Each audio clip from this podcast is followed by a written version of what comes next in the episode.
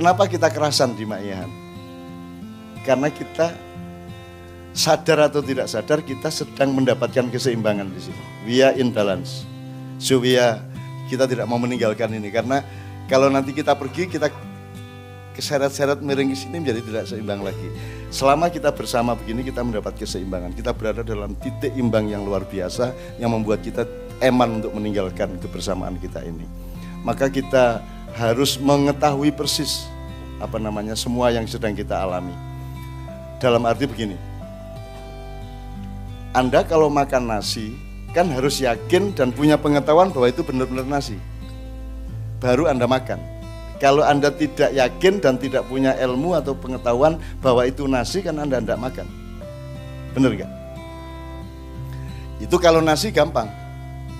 Tapi kalau presiden, anda tahu persis siapa calon A, siapa calon B, baru Anda menentukan pilihan.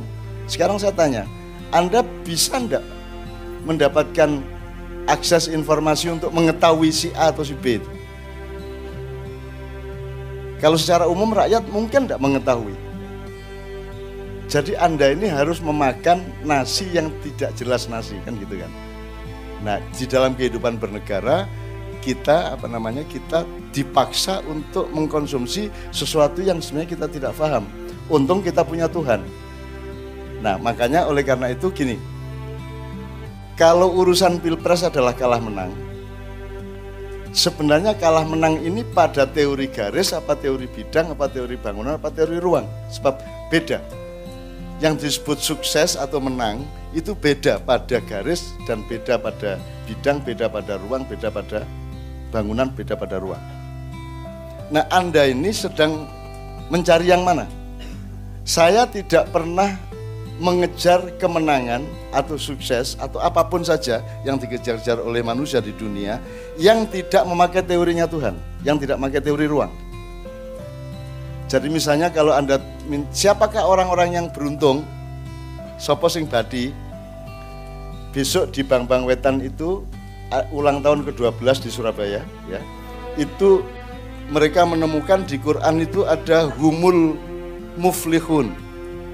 Mereka orang-orang yang beruntung. Itu ada 12 di Al-Qur'an. Ya. Nah, beruntung ini menurut siapa? Nah, yang sekarang selama ini Anda kejar itu beruntung menurut sopo? Pakai parameternya siapa? Nah, saya tidak pernah memakai parameter selain parameter Tuhan ya jane ya susah awalnya ya. Ning suwe-suwe Allah sendiri menolong untuk membuktikan. Jadi yang disebut menang itu yang gimana sih? Apakah seseorang yang mendaf mau melamar seorang wanita terus tidak diterima oleh bapaknya, apakah itu gagal? Belum tentu kan? Nanti setelah sekian tahun mungkin baru Anda tahu bahwa untung saya nggak jadi sama dia, betul enggak?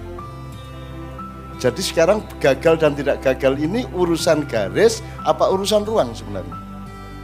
Kalau Anda berpikir secara ruang, maka Anda tidak pernah rugi. Karena Anda selalu optimis dan Anda bisa mengusahakan untuk memperbaiki segala sesuatu. Jadi sekarang menang kalah, benar salah, e, sukses gagal dan sebagainya itu pakai parameter siapa? Kalau Anda pakai al-khasr ya la yastawi ashabun nari wa ashabul jannah, ashabul jannati humul faizun orang yang beruntung wong sing badi kuwi sing mlebu swarga. Nah sing mlebu swarga iki tidak pernah dijelaskan sing piye kan gitu. Selalu hanya linier bahwa kalau anda sholat rajin anda aku sekarang aku tanya ini mumpung mumpung ngomong sholat. Sholat lima waktu itu garis bidang bangunan apa ruang? Ayo saja ayo. Ayo mas Berani ambil keputusan di dalam ilmu Anda. Anda sholat lima waktu, puasa Ramadan, naik haji. Itu garis, apa bidang, apa bangunan, apa ruang yang tidak terbatas. Anda sholat, sudah mencapai sholat, ataukah dengan sholat Anda mencapai sesuatu yang lebih tinggi dari sholat? Kalau Anda berpikir sholat adalah garis atau bidang atau bangunan, maka begitu Anda selesai sholat, Anda sudah berhasil. Tapi kalau sholat adalah ruang, maka sholat Anda itu adalah jalan untuk menemukan sesuatu yang lebih tinggi, yang lebih sejati, yang lebih abadi. Sekali lagi saya tanya, sholat lima waktu itu jalan apa tujuan? Maka dia bidang apa ruang? Ruang. Karena sholat itu dikenal dari bahasa Arab, terus datang ke Indonesia, ke orang Jawa, orang Sunda. Terus yang dimaksud sholat adalah sholat lima waktu. Maka dia menjadi teknis, dia menjadi garis, bidang atau bangunan. Dia tidak pernah menjadi ruang. Itulah sebabnya Sunan Kalijogo membuat sembahyang. Kata sembahyang itu membuat sholat itu menjadi lebih luas daripada lima waktu itu. Maka kalau dalam Islam ada namanya sholat daim. Sholat daim itu sholat yang tidak terbatas pada teknis lima waktu. Tapi sholat dalam arti yang lebih rohani, yang lebih substansial, yang tidak pernah tidak Anda lakukan dalam hidup Anda, dalam siang atau malam, dalam keadaan bangun maupun tidur. Itu namanya sholat daim. Makanya ada kata sembahyang, sembah marang sang hyang. Makanya Mas Iwan ini selalu ngomongnya manembah Padahal menembah itu ya bahasa Arabnya sholat yang begitu. Tapi dia memilih kata menembah. Karena kata menembah lebih meruang. Jadi itu tidak tidak kebetulan.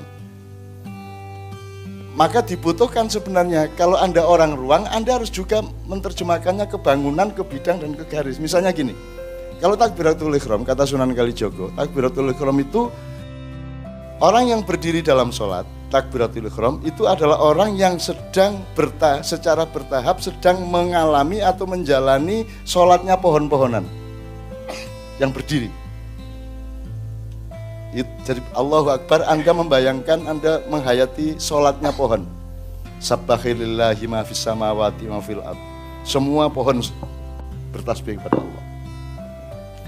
Kemudian Allah mengembangkan makhluknya kan dari materi, kemudian materi yang tumbuh yaitu pohon yang berdiri takbiratul ikram, kemudian ditekuk. Mulai dia menjadi binatang, mulai dia ke tahap binatang. Maka ruko adalah sholatnya binatang, sholatnya hewan. Nanti Anda ada istiros, ada duduk istiros. Di sini Anda melakukan transisi karena kalau dari benda ke pohon itu jaraknya tidak panjang, tidak jauh. Dari pohon ke hewan jaraknya tidak jauh. Tapi da jarak dari hewan ke manusia itu agak jauh karena membutuhkan software dan aplikasi-aplikasi yang yang complicated, yang canggih.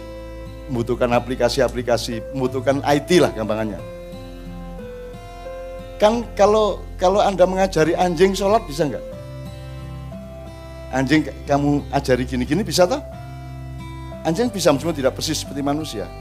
Tapi kan sholat kan bukan gerak-gerak itu nomor satu. Nomor satu adalah bagaimana rute hatimu, rute pikiranmu, rute rohanimu. Maka transisi dari rokok ke sujud itu dikasih duduk iftiros.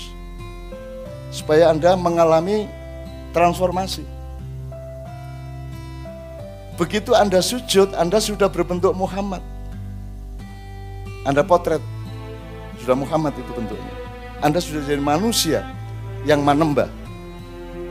Anda al-abid wahwa ma'bud. Nah, maka Kanjeng Sunan Kalijogo mengajari transisikan hidupmu. Kalau perlu hidupmu sehari-hari itu pertama kamu belajar dulu berdiri seperti pohon. Setia kepada Tuhan dulu sebagai pohon setelah itu belajar setia kepada Tuhan sebagai binatang. Setelah itu setia kepada Tuhan sebagai manusia. Maka angadek takbiratul ihram, kemudian aruku, kemudian alungguh, duduk, kemudian asujud. Itu ajarannya seorang kali Joko khusus ke sebuah desa di daerah Lamongan yang dipimpin oleh Mbah Astono pada waktu itu.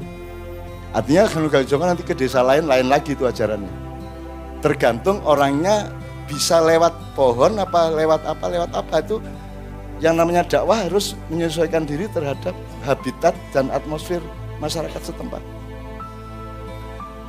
Contoh lagi misalnya ketika orang di Lamongan ini bikin ambengan, terus ada jajan di ada ada jajan beberapa di sekitar Ambeng. Terus orang Joko usul untuk orang ya tak tambahi ben luwe seger, ben luwe sumringah uripmu.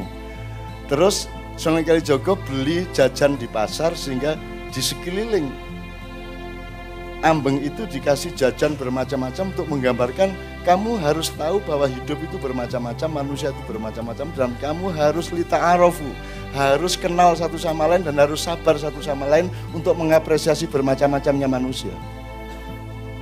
Perbanyaklah penerimaan dan jangan memperbanyak penolakan. Kan orang sekarang suka menolak, menolak, menolak, menolak, menolak kan itu. Semua tidak boleh, semua tidak boleh, semua dicegat, semua dicegat.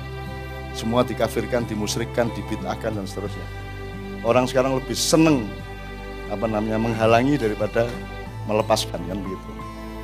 Terus sama Sunan Kalijogo dikasih tak tambahi kembang telu ya ben seger, ben wangi, dikasih tak bunga tiga satu mawar, dua kenanga, kenongo, nomor telu kantil. Mawar itu adalah primadona dari kembang-kembang yang lain. Dan dia menggambarkan beragamnya makhluk-makhluk Allah di sebuah kebun. Kembangnya macam-macam manusianya macam-macam gitu ya. Itu gampangannya pluralisme multikulturalisme gitu ya. Itu dilambangkan oleh bunga mawar.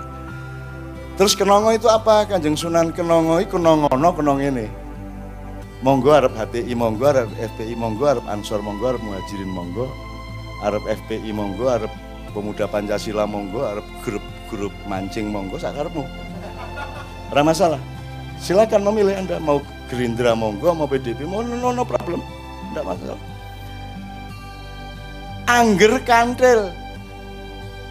Angger kantil. Kantil ngiwonengen lan kantil menduur